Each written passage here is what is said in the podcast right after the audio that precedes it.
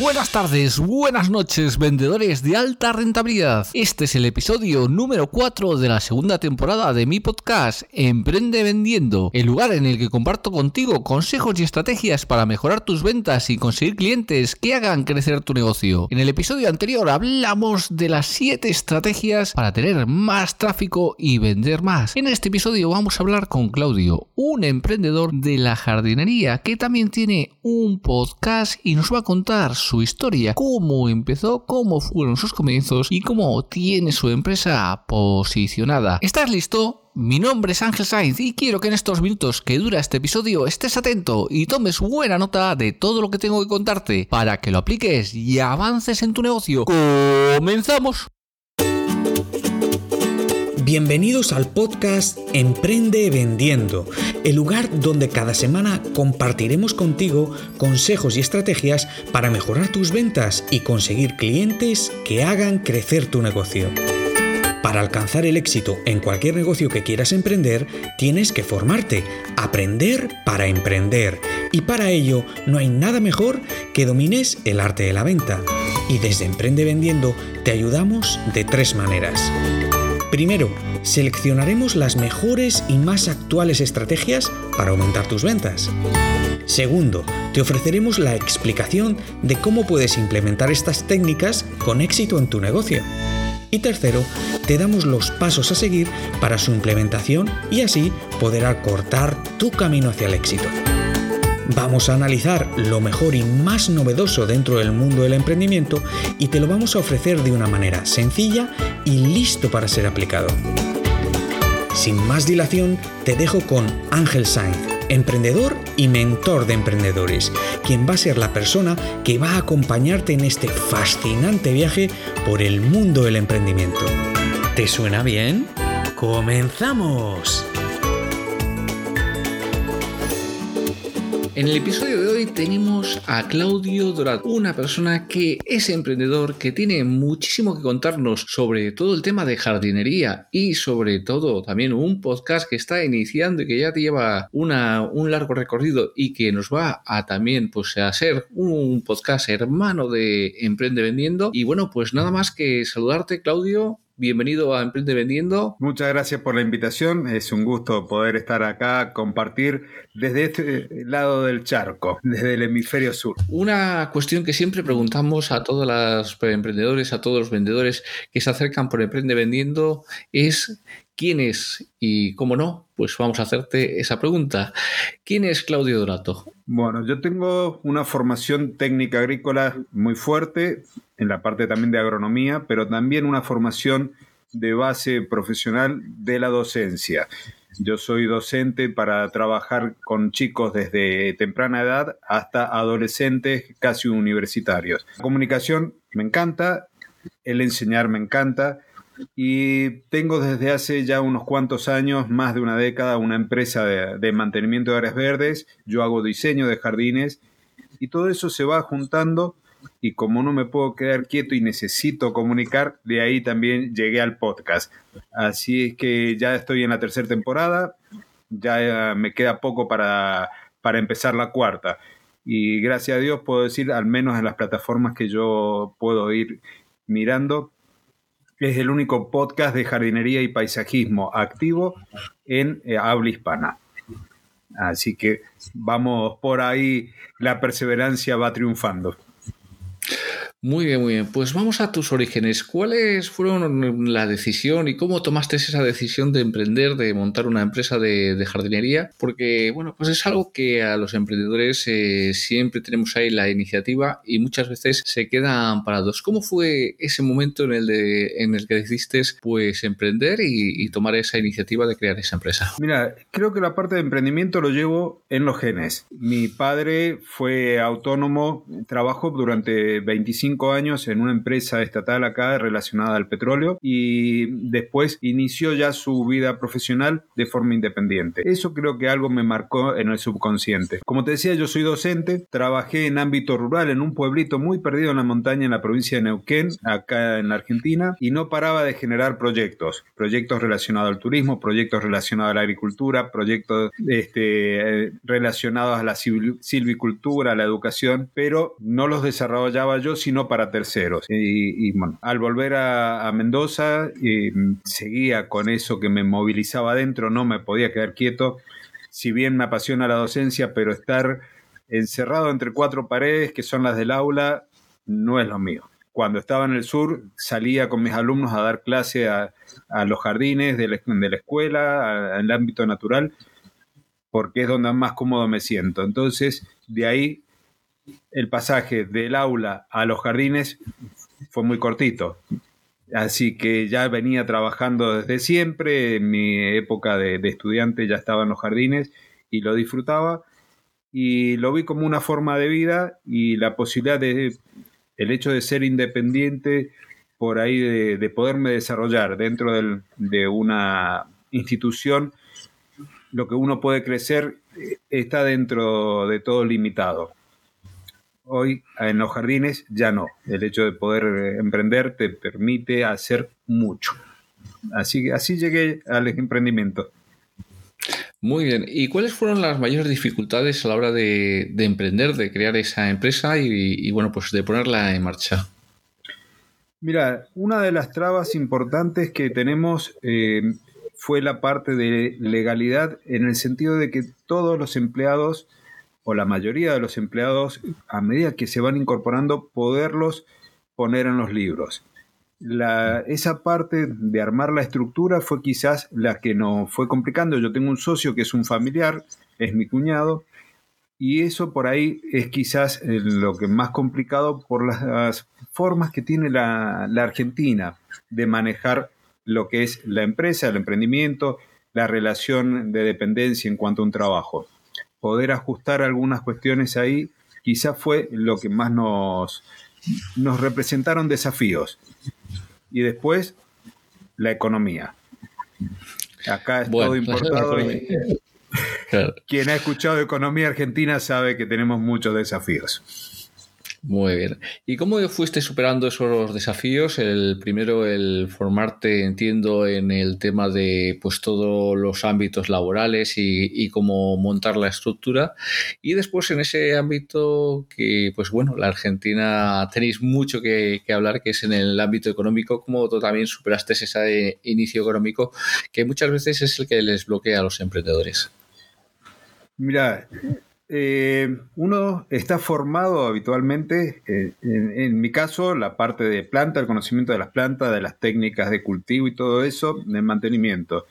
Pero cuando te largas al emprendimiento, te das cuenta que tu conocimiento tiene que ser mucho más amplio.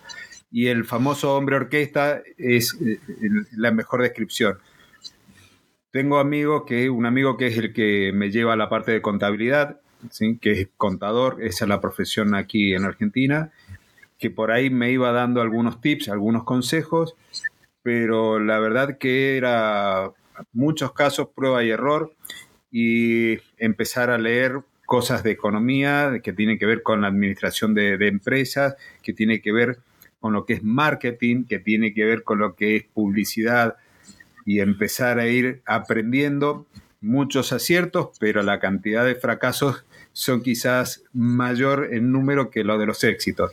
Pero lo importante era que cada vez que uno se caía, levantarse, ver con qué piedra se tropezó para no volver a tropezar con la misma y seguir.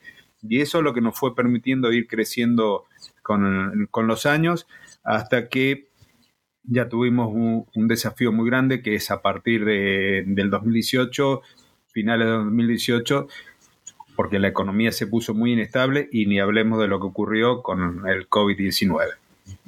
Así que los desafíos pasaron todos por ahí. Muy bien. ¿Y cómo fue esa captación de clientes? ¿En qué os diferenciabais o, cuál fue vuestro motor para ir cogiendo clientes e ir empezando a tener clientes dentro de la empresa? Yo creo que sin duda la calidad del servicio. Hicimos mucho hincapié en la calidad del servicio. Entonces, eh, clientes que llegaron por publicidad han sido muy pocos. La mayoría fue por la recomendación de boca en boca. Entonces, llegábamos a un lugar, trabajábamos, ese cliente muy conforme con el servicio nuestro nos recomendaba a amigos en algunos casos hemos hecho trabajo para grupos de familia. Hicimos un jardín a lo mejor para una persona, después fuimos al jardín de la madre, al jardín, al jardín de la hermana y demás, y distintas familias, porque la confianza es fundamental por un lado y la otra la calidad del servicio. Nosotros estamos ingresando a los hogares, está bien, estamos en el jardín, pero el hecho de que vaya una persona, que vaya con empleados y se le instale en el patio, y cuando la Argentina o en cualquier país la seguridad es un motivo de reflexión frente a lo que al personal que uno contrata, el hecho de esa confianza es lo que nos fue abriendo más puertas, algunas de clientes particulares y otras de empresas. Pero yo creo que la calidad del servicio es fundamental. Entonces determinarías que, lo que es esencial para un emprendedor que quiera empezar, que quiera comenzar, pues por ejemplo, en un tema como los jardines, tendría que ser la calidad del servicio. Se tendría que fijar excelentemente en dar un servicio de excelencia y que eso sea el que haga su mejor publicidad. Yo creo que sí, y la formación permanente. Este, las cosas van cambiando con el tiempo, no solo lo que tiene que ver con la publicidad o la difusión de una empresa, con la forma, sino también con la forma de comunicarse con el cliente.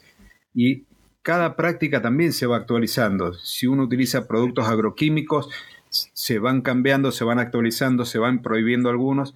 Todo eso forma parte del conocimiento del emprendedor y que tiene que, de cierta forma, saber mostrarlo al cliente, que el cliente valore eso y mm, la calidad del servicio va de la mano. Vos sabés que hay una frase que yo tengo incluso en mi página web que decía mi padre, al cliente, al cliente no hay que llevarle problemas sino soluciones.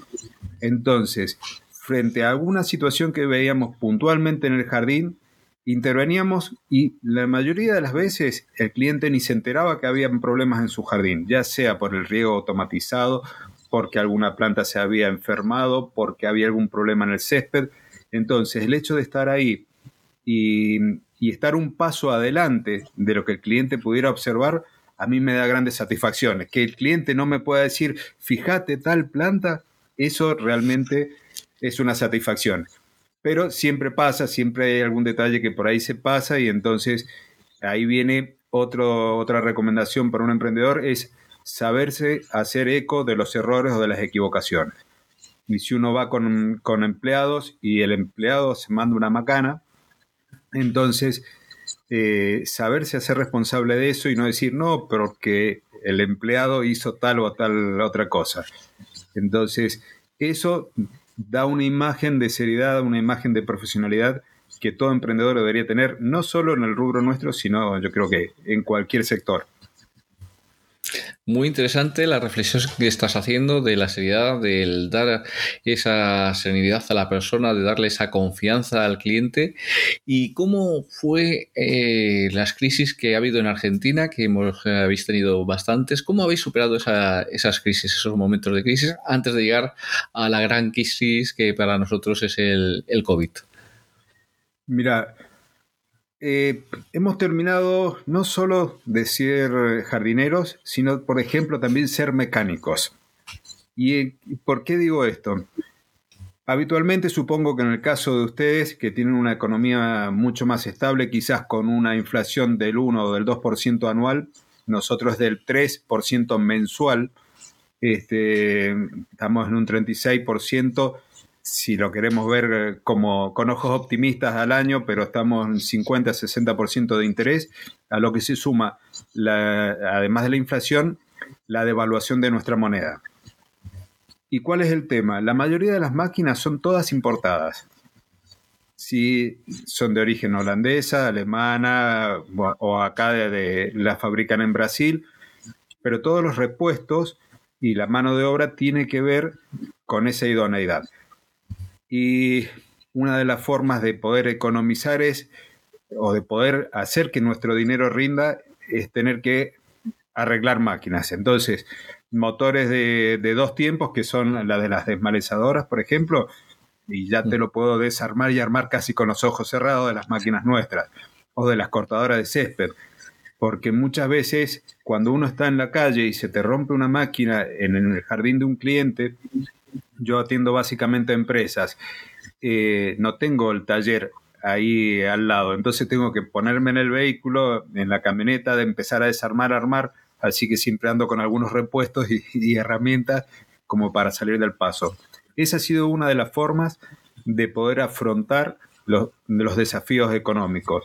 Igual que si se pueden comprar repuestos, porque con la importación también tenemos nosotros el problema, las cosas no ingresan tan fácilmente a la Argentina y los repuestos son importados. Entonces, en el momento que uno puede comprar aunque sea unos tornillos, hay que tratar de tenerlos reservados. Después tenemos los impuestos y los impuestos son el gran tema. Yo, por ejemplo, un dólar nuestro tiene muchas cotizaciones, pero, y hablo de dólar porque es la moneda que pisa fuerte en la Argentina, no nuestra propia moneda. Un repuesto que es importado se cotiza en dólares, hay un dólar oficial al que después le tenemos que sumar un impuesto país para ayudar del 30% y después sobre ese hay un impuesto del 35%.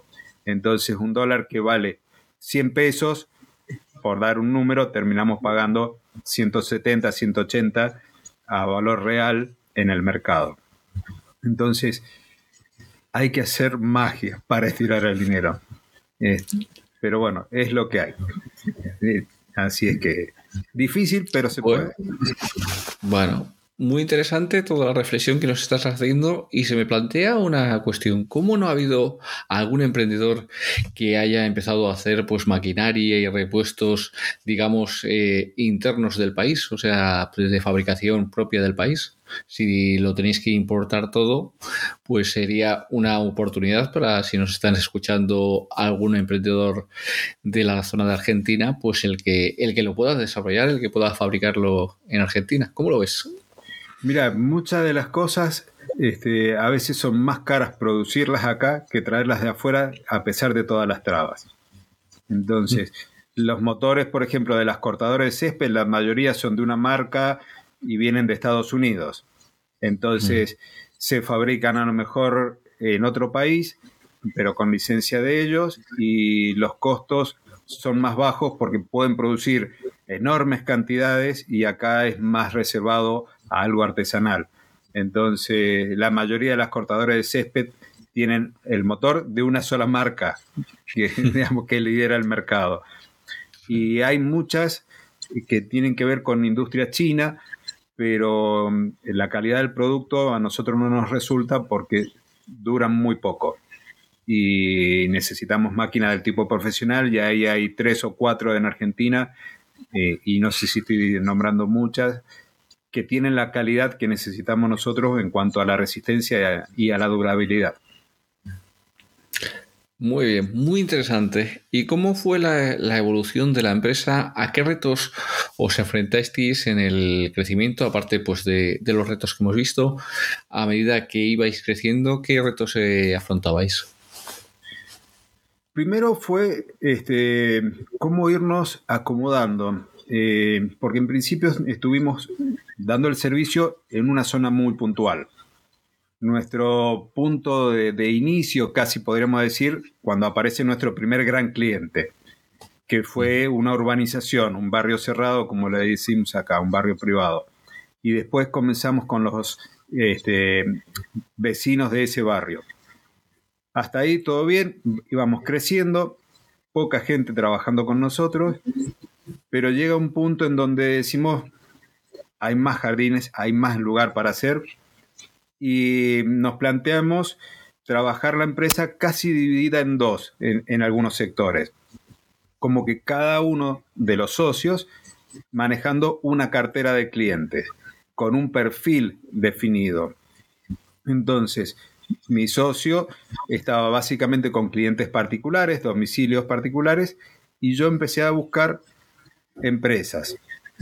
Entonces, empezamos haciendo una publicación en una revista muy pequeña de distribución gratuita que ofrecen servicios. Y ya ahí al poquito ya empecé a escribir algunos artículos para esa revista porque no podía ser de otra forma. Y, y empezamos a ganar una pequeña cuota de mercado. Y ya empezamos a diferenciarnos y yo estaba con clientes que eran o empresas o barrios y mi socio con un barrio y muchos clientes particulares. Entonces, como que uno puede ir especializándose porque la relación con la empresa es distinta a la relación con el cliente particular. La forma en que se trabaja, el tema de los horarios, la facturación, los requisitos de seguro y todo ese tipo de cosas este, son mucho más estrictos a nivel empresas, entonces hay que tomar un perfil muy particular para abocarnos al servicio de ese cliente. Y de a poco fuimos. Bueno, pues muy, muy interesante cómo fuisteis desarrollándolo y cómo fuisteis creciendo. ¿Y cómo llegó la iniciativa de, pues, eh, la revista esta que nos has dicho de empezar a publicar artículos? Y si recomiendas a, pues, a los eh, emprendedores el que puedan estar en algún medio de comunicación y puedan pues, eh, publicar artículos sobre su experiencia, sobre lo que ellos conocen o sobre su profesión. Mira, para mí es fundamental yo estoy trabajando desde hace ya unos cuantos años sobre mi marca personal. Y en una publico todos los meses desde el 2017 para una revista de distribución local muy famosa que tiene un alcance muy grande y que está vinculada con el diario más importante de la región.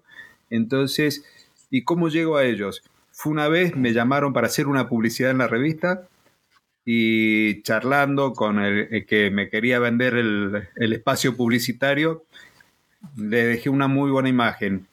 Cuando la revista empieza a crecer y quiere empezar a tener notas más específicas, cuando hablaba de decoración de ambientes con una decoradora, si hablaban de arquitectura con un arquitecto o una arquitecta, y cuando hablaron de jardines pensaron en mí. A partir de ese encuentro fortuito con este, la persona de venta del espacio publicitario. De ahí, eso escribo y lo hago todavía después de cuatro años gratis. Pero ¿qué me permite a mí? Por un lado, tener difusión. Por el otro lado, este, ir generando un nombre, una cara conocida y que me llevó después a dar talleres para esa misma revista. Talleres prepandemia de jardines verticales, de huerta orgánica, de, jardinería.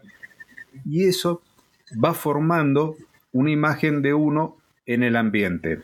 ¿Y qué permite además? Cuando yo voy a, presupuestar un trabajo, no es lo mismo Menganito que Claudio. Vos pones el nombre mío en internet y sale. Entonces, eso que habla de mí, que habla de la empresa, es lo que te permite también tener una tarifa diferencial. Entonces, el desarrollo de la marca, el poder llegar a los medios de comunicación, en este diario también he publicado notas, porque esta famosa red de LinkedIn también te permite contactar con gente que está ubicada en los medios de, prensa, ir llevando notas y este hacer gratis, como para algunos le parece, no es en realidad gratis, uno está invirtiendo y esa inversión es fundamental. Y así que se lo recomiendo a todos los emprendedores que, que les brote por los poros la comunicación, buscar los medios. Muy bien, muy interesante. Yo vengo de seis años de tener un programa de, radio en, Cadena Ser, que es una de las radios principales aquí en España, y, eh, eh, estoy totalmente de acuerdo con lo que has comentado, porque al final es la difusión y la presencia que estás haciendo de tu marca, y lógicamente cuando eso lo ve un cliente, pues va a tener una mucha eh, mayor percepción, y lógicamente vas a poder tener ese hecho diferencial que te permite tener una tarifa más, digamos, premium porque al final es lo, que comentabas, que has empleado tu marca personal para después tener una tarifa diferencial y que pueda ser pues un poco más alta que, el resto de compañeros que jardineros, ¿no? Así es. Sí, hay distintos cursos, uno puede buscar en internet cómo poder llegar a la gente y todo eso de que está en los medios y es fundamental. Y la otra, las relaciones. El hecho de poder estar aquí en tu espacio para mí es muy importante. Después pasarás también tú por el mío. Y, eso también te permite llegar a otro tipo de, de, audiencia. En este caso, a mí me permite que tu audiencia me conozca y si bien no le voy a ir a atender el jardín porque estamos muy lejos, pero sí, cuando tengo yo ahí en mi oferta de, formación o de capacitación o de asesoramiento y todo eso, ahí en el mundo digital los límites y las fronteras no existen. Entonces, tranquilamente uno puede brindar un servicio a miles de kilómetros. Y eso me lo permite esto y me lo permite también tu espacio llegar a, a nueva audiencia. Así que te lo agradezco bueno, agradecidos nosotros porque el que estés aquí en Emprende Vendiendo. ¿Cómo estás desarrollando esos cursos online? ¿Cómo estás desarrollando esas formaciones, esas consultorías online? Mira, las consultorías van a, mi página web y me contratan. Eh, yo he puesto alquila mi cerebro, como haciendo una referencia a toda mi experiencia, a toda la formación que yo tengo, que son consultas de 45 minutos, así como estamos nosotros ahora frente a la cámara, pero que en realidad tiene una instancia anterior, previa, en donde me plantean las dudas y demás, y yo hago como una especie de monográfico para resolver puntualmente a esa persona su inquietud. Entonces, a mí me lleva un tiempo de preparación y después lo vemos y lo charlamos. Pero después junto con este, Fernando, que es eh, me acompaña en el podcast eh, de jardinería y paisajismo una vez al mes. Estamos desarrollando unas plataformas que son de cursos de jardinería y una academia de jardinería, en donde el material va a estar disponible ahí. Ya hay algunos cursos, pero la idea es enriquecer la oferta para ya más lanzarla al mercado y que la gente ya sea a través de una membresía o comprando el curso puntualmente pueda acceder a contenido como multiplicación de plantas, cómo podar, cómo llevar una, empresa de jardinería y muchos temas más. Muy bien. ¿Y en la formación vais a dar seguimiento? ¿Vais a tener alguna clase eh, o sea, online en directo o eh, va a estar todo pregrabado? Mira, por ahora en la primera etapa la idea es todo pregrabado, pero sí este, con las consultas. Las consultas sí, el soporte técnico sí, este, con las personas que estén inscritas, sobre todo a la parte de membresía y en el caso de los cursos, podrá ir responder algunas preguntas que pueden llegar a ser frecuentes e incluso ir armando lo de las preguntas frecuentes como para que ya puedan ir accediendo a ese tipo de respuestas. Pero esto está en etapa de desarrollo, así que da para mucho.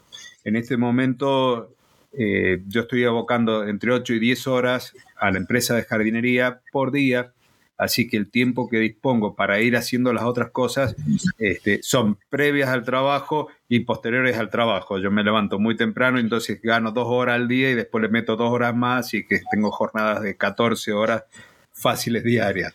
Entonces, pero ya va a llegar el desarrollo así.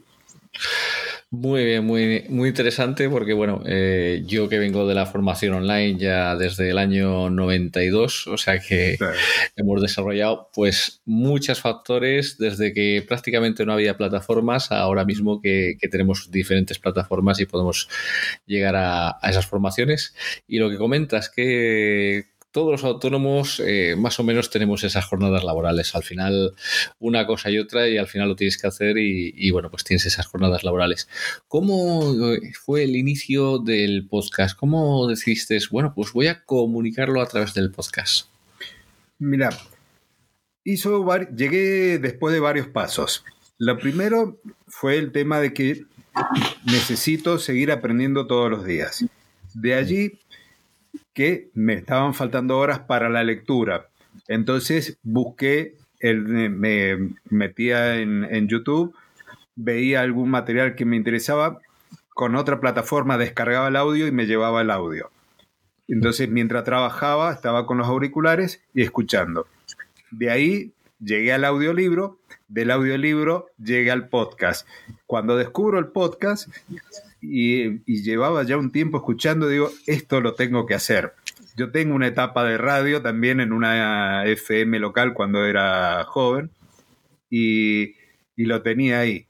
Y me puse a buscar, no encontré podcast de jardinería en actividad en ese momento, había uno en España pero estaba abandonado y digo, me tengo que largar, me gusta, no tengo el hecho de la cámara, estar frente a la cámara como en este momento es muy poco habitual a mí, en mí. Y así que me largué al podcast. Vi, me armé una serie de contenidos de los que podía ir charlando, investigando algunas cosas más. Y el primero de, enero del 2019 largué el primer episodio. Y después, bueno, todas las semanas, sin, sin falta, un episodio o dos del podcast al principio y ahora son dos porque tengo un podcast premium y el, podcast en abierto que publico todas las semanas. Pero fue como que el embudo me llevó hasta allá del audio hasta poder hacerlo yo. Muy bien. ¿Y cómo decidiste, pues, cómo era la, digamos, la escaleta de, ese podcast o cómo ibas a desarrollar los contenidos? ¿Cómo dijiste, bueno, pues voy a, ponerme y voy a desarrollar este tipo de contenidos y de este tipo de manera? Primero, la, la serie de temas, o sea, o las categorías de los temas, surgieron un poco en función de mi experiencia en el offline. Las cosas que me consultaban mis propios clientes o jardineros que se arrimaban a preguntarme cosas. Entonces, eh, eso hizo que hubieran cuatro tipos de contenidos y mm, con los que fui trabajando. Entonces, fui armando, por ejemplo, cómo llevábamos, la, eh, cómo hacíamos el cálculo de un presupuesto, podía ser una de las temáticas, sobre las plantas que tienen flores que atraen colibríes, que es un ave emblemática del continente americano, o para el tema que vengan las mariposas, y cómo podarlos, cómo elegir flores, todo ese tipo de cuestiones que tenían que ver con lo que nos preguntaban, me preguntaban los clientes, fueron haciendo las temáticas de las que hablaba.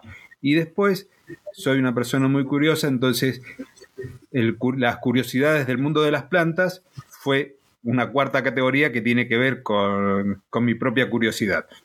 Así que después ir armando el listado de temas, ir priorizando, y en función de las consultas que se repetían más, también. Y algo que me sirvió al principio, hay una red que se llama Quora, eh, con Q, y en donde la gente ingresa y hace preguntas. Entonces me metía y veía qué tipos de preguntas contestaba yo también, que las preguntas relacionadas a la jardinería, y eso me daba ideas de las temáticas para llevar a mi propio podcast. Que eso también quizás sea un dato que les pueda servir a, más de uno. Pues sí, es, es, muy interesante porque mucha gente se plantea bien. Eh, voy a hacer el podcast, pero ¿por dónde empiezo? ¿Por dónde cojo los, eh, todos los conocimientos que tengo, que son muy amplios, y por dónde tengo ese conocimiento? Entonces, eh, es muy interesante. ¿Y cómo decidiste en qué plataforma ibas a colgar el podcast? ¿Qué microfonía ibas a utilizar? Un poquito pues todo, todo el aspecto técnico. Bueno, acá somos muy de tratar de hacer las cosas con lo que podemos. Hay una frase que dice, lo atamos con alambre. Eh, la Argentina tiene como una característica de que tratar de poder solucionar problemas con lo que tiene al alcance. Los primeros episodios de podcast los grabé con el teléfono celular, con el móvil, usando el micrófono del móvil en ambientes exteriores porque me resulta como mi propio ambiente. Entonces, los martes, que tengo un cliente que es un monasterio, son monjas de clausura, tenía todo el parque para mí solo. Entonces, a primera hora, cuando yo llegaba, antes que llegaran los empleados, y lo recorría, lo que tenía de fondo era el canto de los pájaros, el sonido de, la brisa en las hojas de los árboles, y ese era mi telón musical de fondo. Y lo iba grabando la calidad del audio, después, ahora con los años, veo que es horrible, pero era lo que podía hacer en ese momento hasta que pasé a mi primer micrófono, un micrófono de corbata, pero tampoco me gustaba la calidad. Y así fui invirtiendo después en micrófonos a medida que iba pudiendo, en las esponjas para absorber el sonido, ir acondicionando y dejar de grabar en espacios abiertos para pasar a una habitación, que es donde estoy en este momento, con un poco más de tecnología, un micrófono que me permite hacer varias cosas, placas de sonido, pero muy a pulmón, porque era el dinero que estoy ingresando por mi actividad en la jardinería, que se la quitaba a, mi familia, entre comillas, y la iba invirtiendo acá. Y empieza como una especie de vicio. Yo tengo varios micrófonos y tengo varios micrófonos en vista que me gustaría ir comprando porque la calidad de los, del equipamiento es fundamental. Desde el micrófono, el cable que conecta el micrófono con la placa de sonido, porque al principio tenía que dedicarle muchísimo tiempo a la edición del audio. No tanto a la producción, sino a la edición, para poder quitar sonidos de fondo, descargas de estática de, de un cable que no era de muy buena calidad. Entonces, el que pueda ir invirtiendo en equipo de mejor calidad, que lo vaya haciendo y si puede estirarse en sus primeras inversiones y comprar un micrófono mejor, va a ganar muchísimo porque la edición del audio a mí me consumía antes más de una hora quizás por cada 10 minutos de, audio. Entonces, en un podcast que tenía episodios que duraban 50 minutos y yo tenía que sabía que ya 5 o 6 horas necesitaba para editar ese audio. Entonces, la calidad del equipamiento es importante. Y ver, estudiar, investigar cuáles son mejores micrófonos para hacerlo es fundamental. Así que de a poco he ido cambiando el equipamiento. Muy bien, sí, como se suele empezar todos los emprendedores, pues poquito a poco, pues ir, creciendo. ¿Y cómo elegiste la plataforma? Porque ahí sí que hay ah. mucha controversia entre si elegimos una plataforma, elegimos otra de pago, gratuita. Eh, bueno, ¿Cómo fue tu decisión? Mira, eh, cuando busqué plataforma, eh, la primera que eh, con la que empecé a trabajar fue Evox, que en su versión gratuita, que tenía la posibilidad de 20 episodios nada más como para irlos colocando. Y que fue un poco la validación de la idea. De ahí ya empecé a trabajar un poco más, a hacer que se republicaran mis episodios de Evox en Apple Podcast en meterlas a Google Podcast y a ver qué plataformas me permitían. En este momento son como 13 o 14 plataformas distintas en las que estoy eh, con el podcast y empecé con esas plataformas gratuitas. Después ya sí comencé cuando más o menos iba, se iba validando a pasar a una versión de pago dentro de lo que es Evox mm. y también en Spreaker. ¿Qué pasaba? Spotify, cuando yo estoy con el podcast, todavía no estaba en Argentina, al menos con podcast. O sea, del audio sí, pero podcast no. Surge la plataforma Anchor FM, comienzo también a publicarlos ahí antes de que Spotify la comprara. Y cuando la compra ya empiezo entonces a tener publicaciones ahí en, en Spotify. Pero para plataformas de pago estoy con Spreaker y con Evox en este momento. Y, la, y Spreaker estoy porque me permite tener podcast premium que los puedo llegar a publicar en mi página web y, y darles acceso a algunas personas. Después, con el podcast premium que tengo, que es el de Aprende Jardinería, estoy en Evox, pero eso es para fans, que son los que aportan, y una plataforma bastante nueva que es mumbler.io, que también me permite tener un podcast premium, que a futuro la idea es concentrarlas en mi página web. Entonces, trabajarlo desde ahí y, digamos, y no estar dejando dinero en la mesa con, con el tema de las comisiones de las plataformas. Muy bien, muy, muy interesante el, cómo lo has ido desarrollando y cómo llegaste a la conclusión de hacer un podcast, un podcast premium.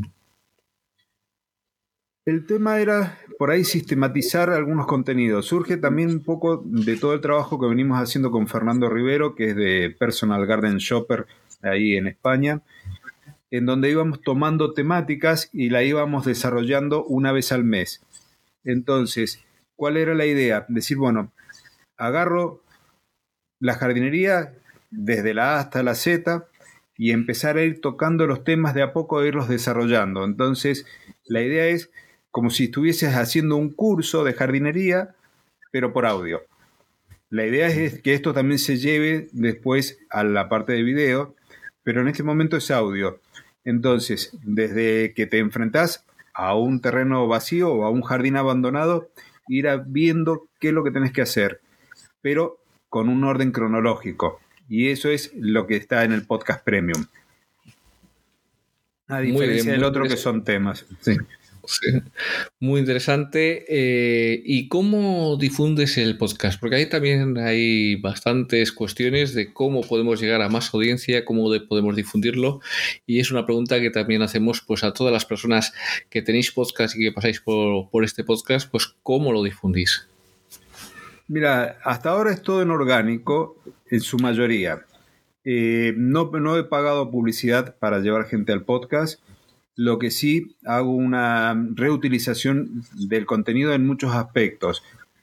Tengo en YouTube, estoy llevando el podcast también.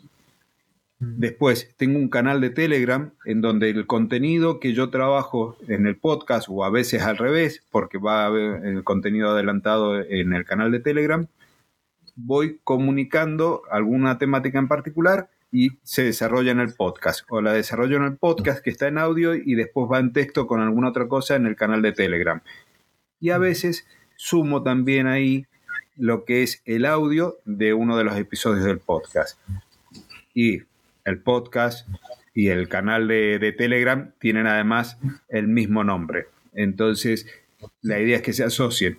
Y la imagen que vas a ver en mi canal de YouTube, en Telegram, en el podcast y demás, voy apareciendo yo y con mi nombre, entonces es como que empiezo a tejer una red de contenidos que me llega a lo mejor a algún oyente desde el canal de Instagram o me llega desde el canal de Telegram o a su vez puede ser el, el camino inverso, ir desde el podcast, porque como te decía, la gente está conociendo el podcast y cada vez se va metiendo más. Podés ir escuchando y haciendo otras tareas.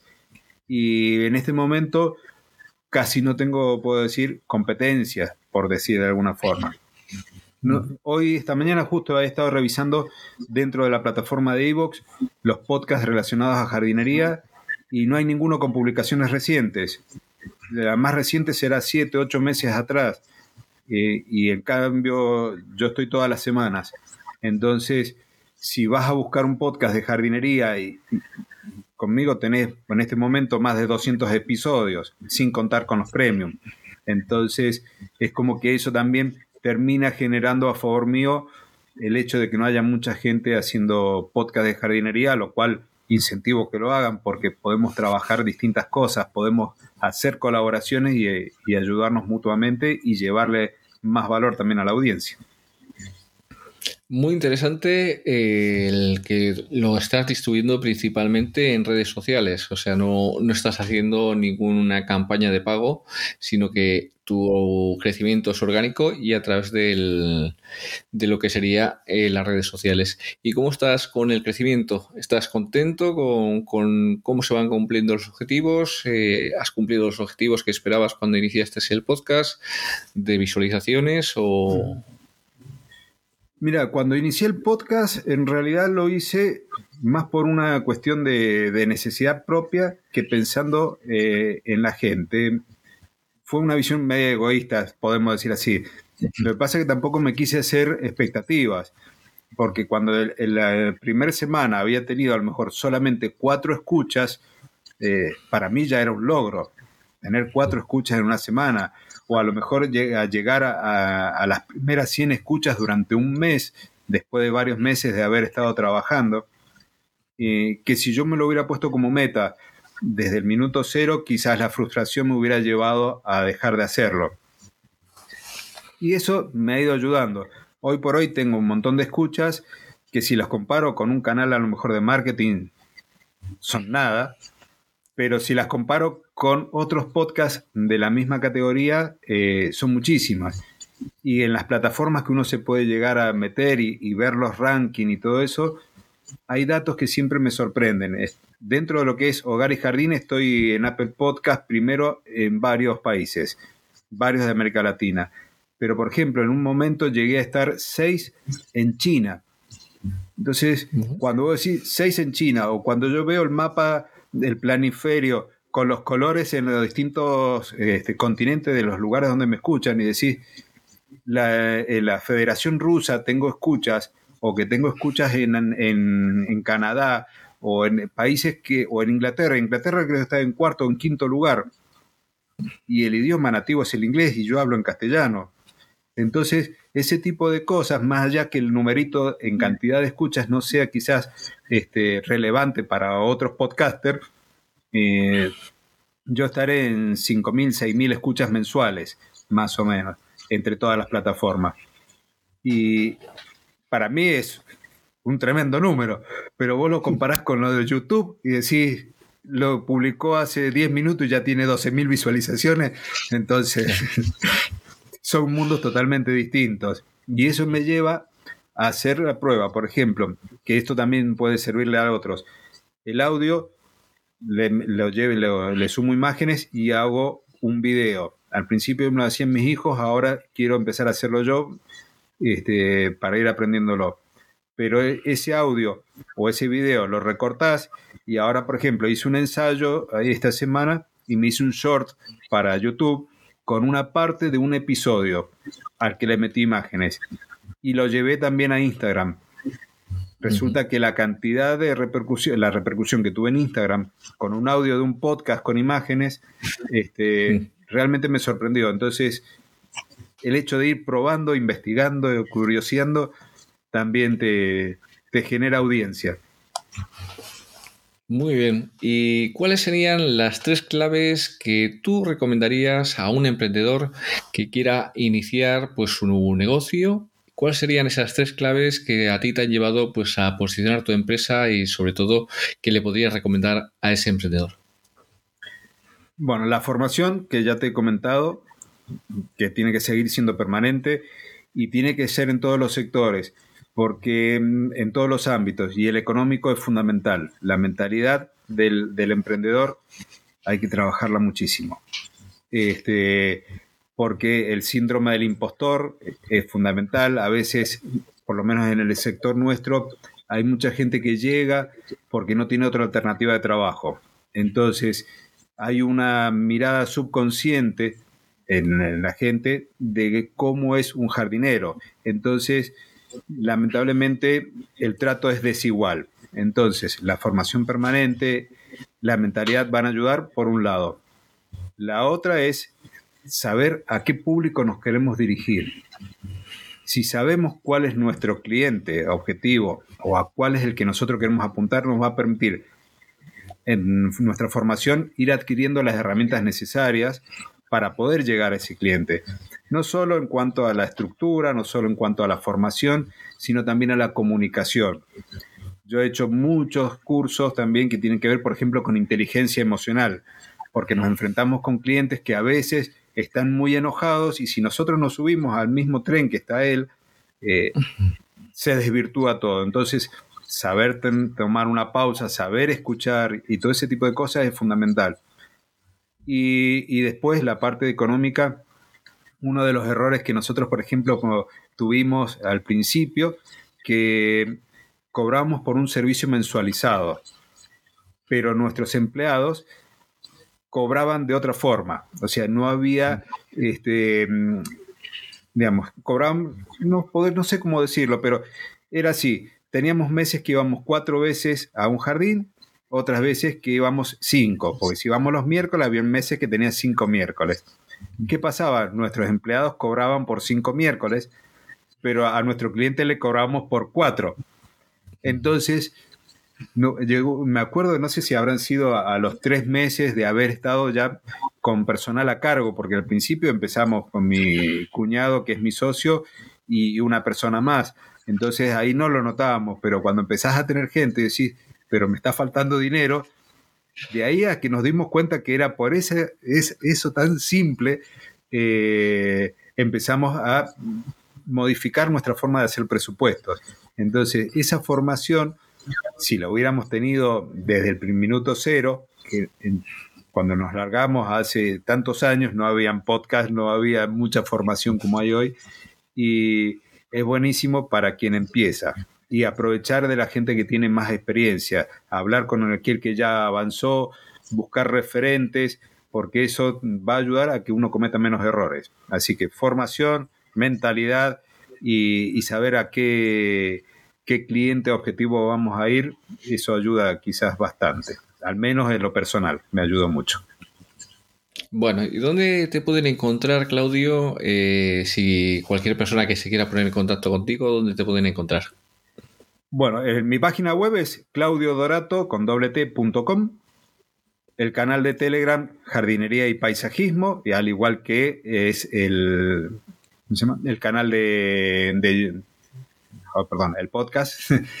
y después, por Claudio Dorato me van a encontrar también eh, en Instagram, en YouTube, poco estoy haciendo. Eh, perdón, en Facebook, poco estoy haciendo. En YouTube estoy llevando los episodios del podcast.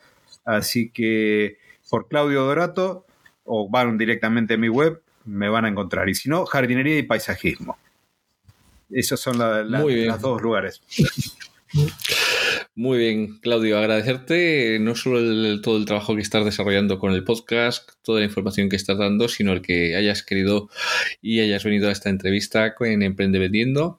Y bueno, pues seguiremos en contacto y cuando haya nuevas novedades sobre todo lo que estás desarrollando, sobre esas formaciones, pues nada, tendrás aquí los micrófonos abiertos para que, bueno, pues nos comentes un poco esas formaciones que seguro que son muy, muy interesantes. Bueno, muchísimas gracias por la invitación. Ha sido realmente un placer estar aquí, compartir este tiempo contigo y eh, en tu casa. Así que esperemos después repetirlo, pero en mi casa.